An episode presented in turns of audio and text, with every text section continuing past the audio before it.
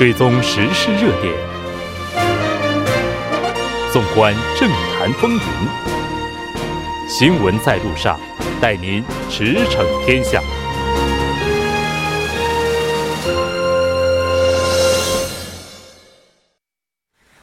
了解最新热点焦点，锁定调频一零点三新闻在路上。那我们稍事休息，马上回来。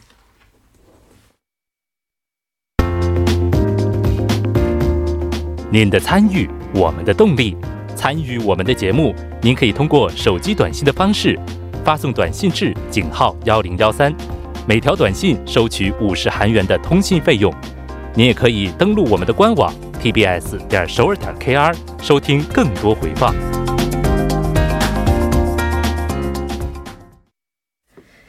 继续为您带来我们今天的时事讨论会呢。我们今天和大家一起来讨论的是延长退休年龄这一话题。节目邀请到的三位嘉宾呢，分别是来自建国大学国际通商专业的金旭教授，来自龙仁大学中国学系的朴胜赞教授，以及来自国立外交院的陈丽老师。当然，节目也期待您的参与。那刚刚呢，陈丽老师是提到了说，所有的政策，它其实从开始推进到它就是全面的去推进，或者说，那就是它整个的落地还是需要很长的一段时间。对我们一般来说呢，其实一个政策在它制定之前需要进行这个充分的讨论，那这个政策决定之后还需要一个这个听证的过程，就是听取这个广大国民的意见的一个过程。然后之后是进行这个试行阶段，在试行阶段呢，我们还要进行这个继续的调整。那么试行之后呢，其实在试行的过程中呢，它会通过。各种各样的方式，在试行的过程中呢，他会通过各种各样的方式促进这个政策落地。嗯，然后最后其实这是一个漫长的过程。其实我们说，任何一个政策成为一个真正的深入人心，而且是有实际的效能效用的这样的政策呢，都是最少最少需要十年的时间的。嗯，而且它不可能一下子从六十岁提到六十五岁，就是一年一年的下。对，会两年加一次。比较安全的方法就是用一个渐进式的方式来进行延长。所以呢，这个刚才我说嘛，我们就探讨了这个企业界是还有工会界的可能有一不同的看法。像政府呢，这刚开始呢，这个是呃目前的是一种呃老龄者的一种雇佣促进法的一种修改嘛。嗯。所以呢，这个修改是什么呢？你这个二六十岁满六十岁你退休了，那退休了以后呢，这假假如企业愿意再你再雇佣他。那就雇佣他呢，这个六十岁到六十五岁以下的啊年龄啊，然后呢，在政府呢，你就企业愿意这个，你就你雇佣他的呢，政府来做个补贴，那大概尽量你这个他退休之前的大概工资大概保持着大概百分之七十五左右的这个费用，所以呢，这个一种过程嘛，所以慢慢的、慢慢的就，呃，这种没有这个一种社会这个反驳的这个情况之下，政府呢，把这个事情首先这个法修改，嗯，做一个补贴。做补贴，那又有很多人说了啊，这个补贴啊，财政预算，对呀对呀，嗯。这个咱们也咱们也探讨过这财政预算的问题，是的。现在这个下半年的财政预算还在临时国会里躺着呢，还没出来呢。对，这个。所以这个韩国的情况还是比较特殊的一个呢，为因为它这个老人的贫困率还是非常高的，在 OECD 国家当中，它是最贫困率最高，百分之四十四十五点七，这么一大的一个贫困的老年六十五岁以上。那么韩国还有一半的人老年人没有这个年金，这也是很重要的一个问题。那么政府呢，就是让他适当的放宽一些老年人的这个年龄段，让他有工作可干，这是他的初衷。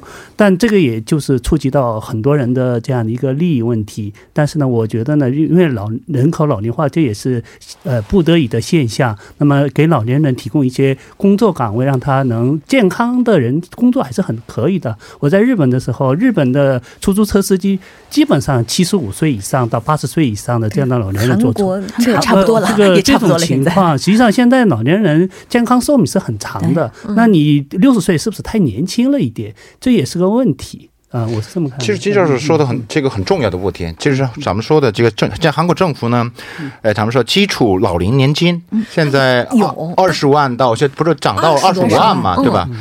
这些青年也是也有补贴的，对吧？嗯。呃，我说呢，这个很多这个，我我我想说的什么呢？呃，这老人的这个生存的这个费用，这个万万不够的，二十五万能能做什么呀？我觉得，但是韩国年龄这个，当时他说的一半是这个很贫困贫困人口，所以呢尤其是六十岁以上，我们就不谈这个这个大企业的退休，这个、咱们先不谈这个问题，本身这个探讨我们社会的问题，嗯，对吧？我们这五千万人口当中呢，不不单单是大企业的退休的问题，还是没有这个在在在这个大企业工作，本身就中小企业退休，然后呢就呃根本是没有工作，政府拿到是二十五万的这基础老农金年金，拿这样的生活维系他们的生活这个方面，所以呢，其实政府呢也考虑这个问题，嗯。所以呢，我们确实这个面临的这个问题也得就是我们应该探讨这个说，就是一个人你的经济实力能够决定你接下来的选择。对于老年人来讲的话，也许让他们继续去工作。那当然，有些人是希望自己能够一直到生命的最后一刻都去工作，但是可能对于更多的人来讲，特别如果健康状况不是特别好的话，他这个工作就可能会成为一种生存所必须的这样的一种方式哈。二十多万的话，对于老年人来讲的话，可能。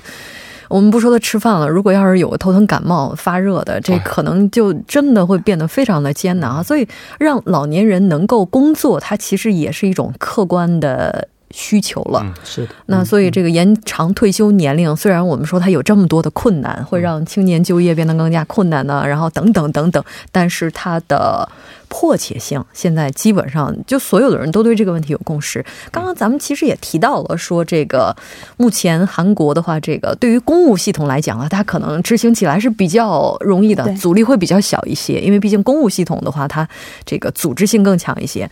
那大企业的话，刚刚这个朴教授提到了说，那可能在大企业的话，他们这个压力不会特别大。是因为大企业的这些员工，哪怕他做到四五十岁，他退下来，他们有接盘呢。他这个中小企业的话会接盘，这种情况也是比较常见的，也是比较多的。那可能最为迫切就是刚刚朴教授提到的中小企业的这些员工，如果他们要是这个失去工作之后，那这部分该怎么样去做？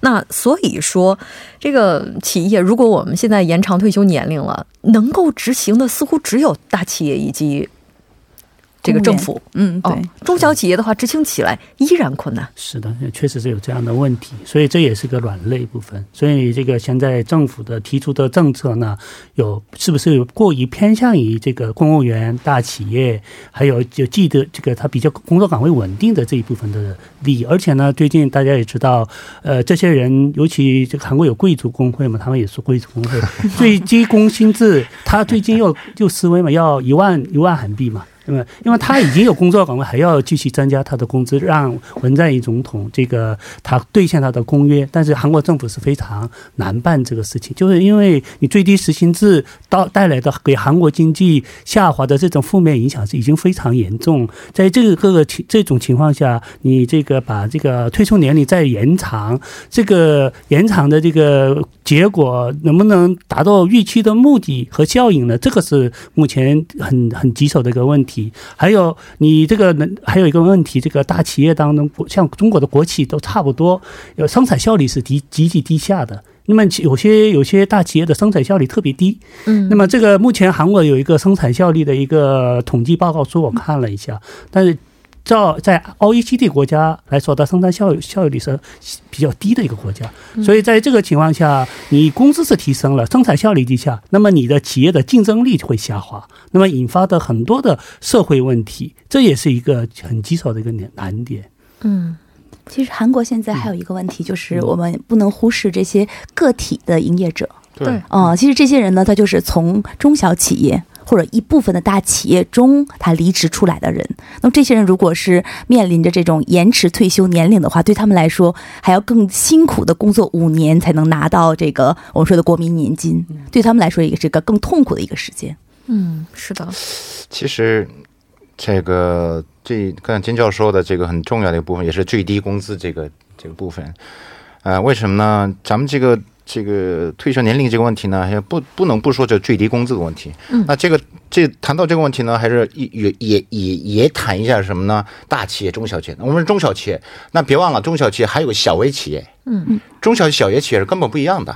对，那小微企业它面临困难更大。嗯，所以呢，更说什么？所以呢，拿这个一个统统称的这个，把这统整整整体的来做一个衡量这个问题的话，哎呀，这个是真的说来话长了。所以呢，呃，最近不是那个除了最低工资，还有非正规职转正的问题嘛？就是而且是全部转正的这样的一个诉求，其实它给经济带来负担也是非常大的。如果把这些全部都满足的话，韩国经济是不是应该要原地踏步了呢？丧失肯定会丧失经济的活力，而且现在我们说的就是其实五十二小时工作制的问题。对，其实它是一方面是有积极的效果，但是另一方面呢，它的副作用也相当大。而且能够真正享受到五十二小时工作制的人，还是那些公务员、大企业的职员。对。嗯，而且让人觉得最痛心的是，所有的这些制度，其实政府它的出发都是为了想要去保护这些小微企业以及中小企业，但是反过来，反而他们是最大的受害者。对对，往这个跟政府的这个想法是逆道而行。这种情况是在最低时薪资也是呃这样的问题，这个六十五岁工资制是不是也会这样的问题？大家也是有点担心这个，嗯，因为呢，你毕竟是呃刚才这个前面这个刘呃也说过这个，因为这个。大企业五十二小时工作制，他不干的情况下，把这个剩下的活儿都给让这个呃中小企业给他揽，给他甩给他们，他们过。实际上，中小企业很多中小企业呢，他加班加点的为大企业又更进行更更多的服务，有这样的怪圈还是？呃，看这个报道上也出现过这样的事情，所以呢，这个是呃，你已经保护的对象，那么是不是一刀切的去保护？这个是很有问题的。刚才这个朴教授说的话，我是非常同感的。你说你必须得把这个跟这个分分层次、分企业，你你得制度上有一个一个差别化的去对待这个事情，那不能说一刀切。嗯，这个是现在问题是，所以这个很难，这个设计啊，所以呢，应该好好设计一下这个大的盘子里面，你这个拿这个咱们大的一个蛋糕啊，这个这么切，那么个切法都不一样的，所以呢，呃，我承认啊，我有个学者，我也我也是研究经济的一个人学者，但是这个你一说了说起来容易，但是怎么分呀？但是我觉得在韩国是这个经经济产业的结构来层面来看。我觉得可以有戏，或者或者可以，咱们能不能精细的啊，或者呢，这个把，呃，能具体的把它把它细分化出来来做的话，这样尽量这个把这一种分分的局面能不能这个挽回过来？但问题在于，看我们最开始讨论最低时薪的时候，就是这个资方也是要求说，你是不是应该根据不同的业种，然后把这个最低时薪的划分。差别化，嗯，那现在我们谈今天的退休年龄延长，退休年龄是不是也应该要根据不同的业种、不同的职业类型等等对它进行划分？那可能最大的难点就在于这个标准是非常模糊的，所以要对这个非常模糊的标准，就给它一个非常细化的东西，这个可能是最大的争议吧。这个在政府的角度来说，其实。应该是需要很长很长的时间，而且它的风险也不小于不划分。嗯，因为所有的人都是会，所有的部门或所有的企业都会会争取自己的利益。嗯，所以这个划分本身这个标准公平不公平也是很难判断。这个各工会是不是又会站出来，然后去进行抗议？就是为什么我们的这样分？哈，对，我们来稍事休息，关注一下这一时段的路况、交通以及气象信息。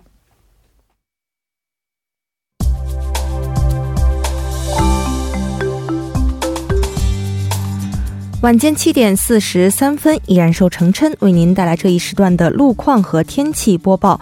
我们继续来关注目前时段首尔市的实时路况。第一条消息来自东部干线公路圣水方向中浪桥至长安桥这一路段。那在六分钟之前呢，在该路段的三车道上发生了一起追尾事故。那目前相关负责人员正在积极的处理事故之中。受其影响呢，三车道的部分路段暂时不便通行，还望后续车辆参考。相应路段提前变道行驶。好，接下来是在道丰路方鹤站至方鹤十字路口方向。那目前呢，在该路段的三车道上停靠着一辆故障车辆，并且呢，在该路段的下行车道上也是有一辆车辆正在进行事故处理之中。那受其影响呢，该路段目前路况比较复杂，那行驶车辆呢也在不断的增多，还望途经的车主们参考相应路段，保持安全车距，小心驾驶。好，下一次路况来自奥林匹克大陆金浦方向延寺大桥至千户大桥这一路段。那在三十五分钟之前呢，停靠在该路段三车道上的故障车辆，目前故障问题已经得到了完善的解决。那该路段恢复正常通行。好，最后我们再来关注一下天气。目前时段，首尔首都圈和江原岭西等地的高温预警呢，已经得到了部分的解除。但最近呢，酷暑肆虐，今天首尔市的最高气温飙升到了三十五度，创下了五十四年以来七月上旬的高温记录。那周末两天高温呢，将会继续发展，炎热的天气很容易造成中暑等现象发生。同时呢，由于天气持续晴朗，严重的炙烤还会出现热射病，因此公众外出时呢，最好避开一天中最热的时段，并并且呢，要做好防晒和补水的工作，以免影响身体健康。好，最后我们再来看一下城市天气预报：首尔晴转多云，二十三度到三十六度。好的，以上就是今天这一时段的天气与路况信息。周末愉快，我们下周再见。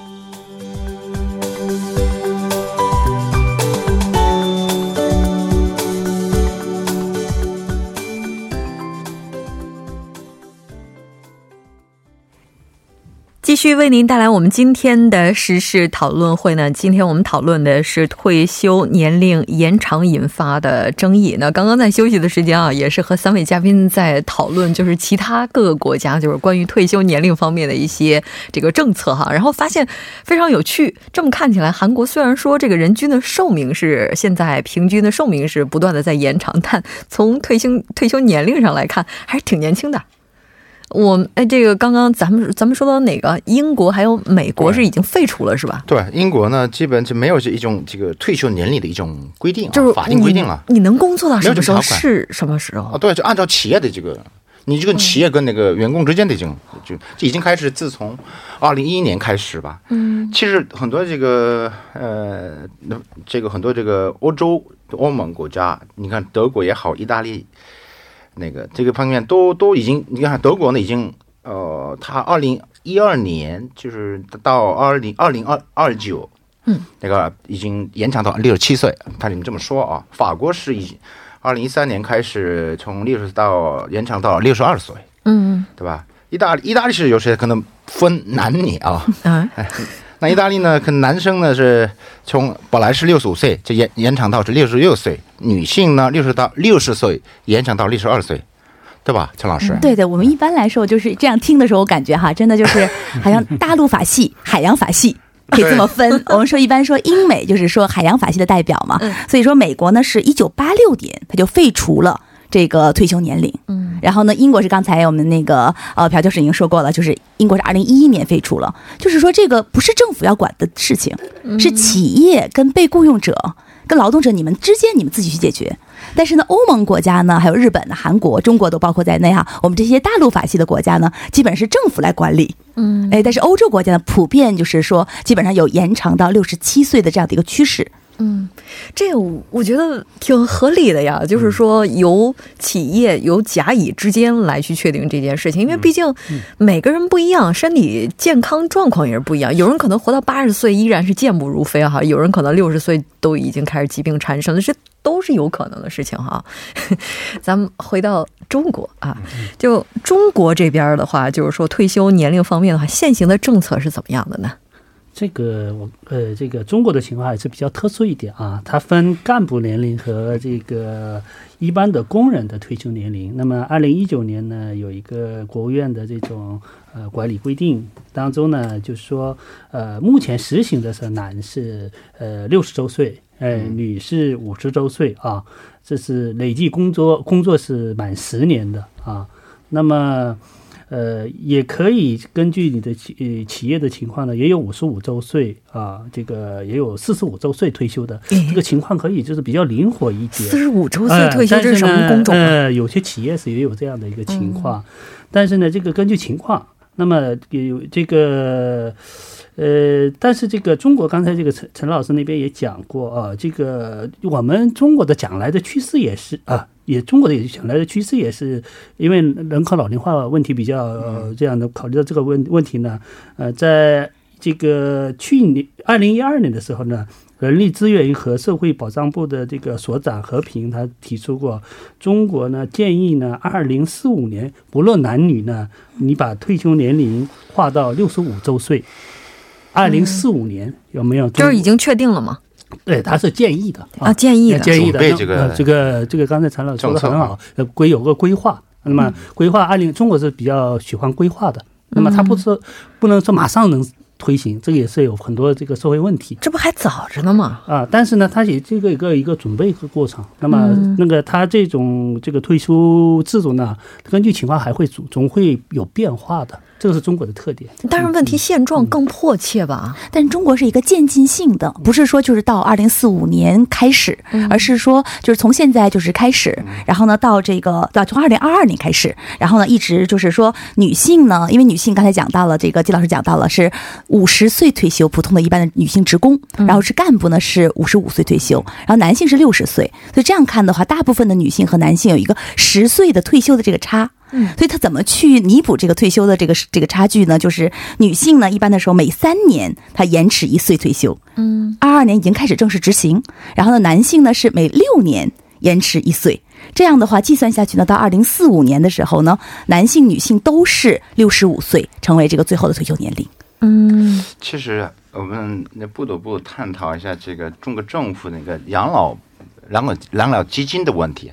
那有有有没有充分的这个基金来提供给这个老百姓的一种养老金呐、对吧？退休，你看，已经男性是六岁退休了，那女性也在五十岁、五十五岁都退休了，那大概多少那个基金？我按我就调查啊，我就看看大概呃。按照这个可能统计来说，二零大概二零三五年，目现在呢大概四万亿三千亿嗯人民币，嗯啊，对吧？那这样的话，大概折合韩币的话，大概七百四十万七百四十万亿韩币啊。那就，然后呢，这个大概二零三五年就基本的没了。那也就是说，呃，现现在呢，大概呃，你看，大概呃，大概三三个人这个扶那个扶持这那个养养老人，那大概二零大概二零五零五零年以后呢，大概只有一对一的，你就负责一个老人人。就是一个年轻人要赡养一名老人，你就赚钱以后呢，你就把这个资金这钱呢，你上税的钱都是通通给一位老人了，很严重的问题。嗯所以呢，那政府呢，你看啊，咱们两年之前咱们是二胎问题，对吧？对二胎为什么放开？为什么二胎啊？没人了吧呃？没人了呀，那也不生啊，现在。呃，生是生，二零去年不是按统计大概生了大概呃一呃一千五百二十万，对吧？出生率啊，但这个可能二零一七年相比的话，可能两百万这个下降了。现在政府也是很很苦恼这个问题怎么办，这个去解决问题。所以呢，这个问题呢，也不单单是韩国还是中国，但看起来啊，这现在中国政府呢，这个养老基金的这个预备基金呢。呃，虽然这个比韩国多，但是你想人口相比的话，这个确实很很很少的一种一个资金。所以呢，那当然我们中中中国政府呢，很大的其他的资金可以动员动用一下，可以解决这个问题，但是说不清这个问题。对我也我也非常这个同意朴教授的这个观点啊，中国有有很多的财政上的这个退休对退休人员的这种支出的压力，其中的一个很大的一个原因呢，就是说我们的退休一个是时间过于早，第二个呢还有一个问题，就我们的退休之后的工资还要继续涨。这也是大家也都知道的一个问题。韩国呢，毕竟大企业有 peak 制度，这就说到一定程度会有下下滑的。这样你不能，你继续延长工资，也你可以哎少拿工资。大企业现在已经引入了这个工资的这对个，很多企业是引入的，实际上是递减嗯，但是这个这个引入情况不不同而已。有些企业做了，有些企业没做而已。对就这种情况。但中国呢，压根儿这个都没有。所以说，你这个退休人员又年轻，而且这个你给他支付的这个这个工资是越多，而且现在小生孩子也越来越少。那么这样的话，窟窿是财政窟窿是越来越大。嗯，所以呢，就中国现在也是问题的问这个社会问题是非常严峻的，实际上是，而且分地区又不一样。比如说广东省、什么上海这样的发达地区呢，它不会存在这样的问题，它本身这个财政收入是很好。嗯但是像东北三省还有其他的一些落后地区，这样的问题就非常多了。那么你这个工资打不出、开不出工资啊，还有这个就有很多很多这个压力，财政压力，对吧？这个就是现实问题。已经有一个地方政府出现这个问题了，所以，按照每个地方是不同的，所以那，怎么办？这中央政府呢，不像我们这个韩国那样，中央政府来管这个问题，中国的地方政府也有没有财政的充充分的资金来这个扶持这个问题？好，你现在按照国家统计局，像这个表明，就是中国人口六十岁以上，咱们不是六十岁以上退休吗？嗯，六十岁以上的人口大概两亿五千万人口，整个这个占的比重，整整整个人人口占的比重大概百分之十八。嗯，那越来越多了呀，那这严重性，对吧？所以呢，另外，中国现在很大的一个问题是什么问题呢？其实我们在看实际缴纳的比例来看的话，其实中国人缴纳的比例更高。我们来看这个数据的话，其实我来韩国工作之后，我感到特别吃惊，因为在中国呢，一般来说就是中国企业要负担的这个养老保险的部分，就是他雇佣一个员工，他要缴纳的是百分之二十，嗯，然后呢，另外呢，就是说员工要缴纳一个百分之八，所以合在一块儿是百分之二十八。那在韩国呢，我们基本上是百分之四点五，百分之四点五。这个企业和这个我们说员工是基本上差不多的，基本对半儿。哎，在这样的情况下，还是有很大的亏空，而且现在中国的经济不是很景气，所以经济不景气的情况下呢，今年五月一号已经制定了政策，就是把企业缴纳这个部分从百分之二十下调到百分之十六，那么这个亏空还会不断的增加。嗯，其实现在老龄化这个问题已经不单单是中国或者是韩国或者是日本面临的问题，它可能在全球范围内都已经成为了大家非常头疼的一个问题啊。如果说延长退休年龄它是一个必然的话，现在可能我们要做的就是做最万全的准备了。非常感谢各位嘉宾做客直播间呢，我们下期再见。再见，谢谢，再见。那到这里，我们今天的节目就是这些了呢。同时，从下周、下下周开始将进入我两周的休假，我们在两周之后再见。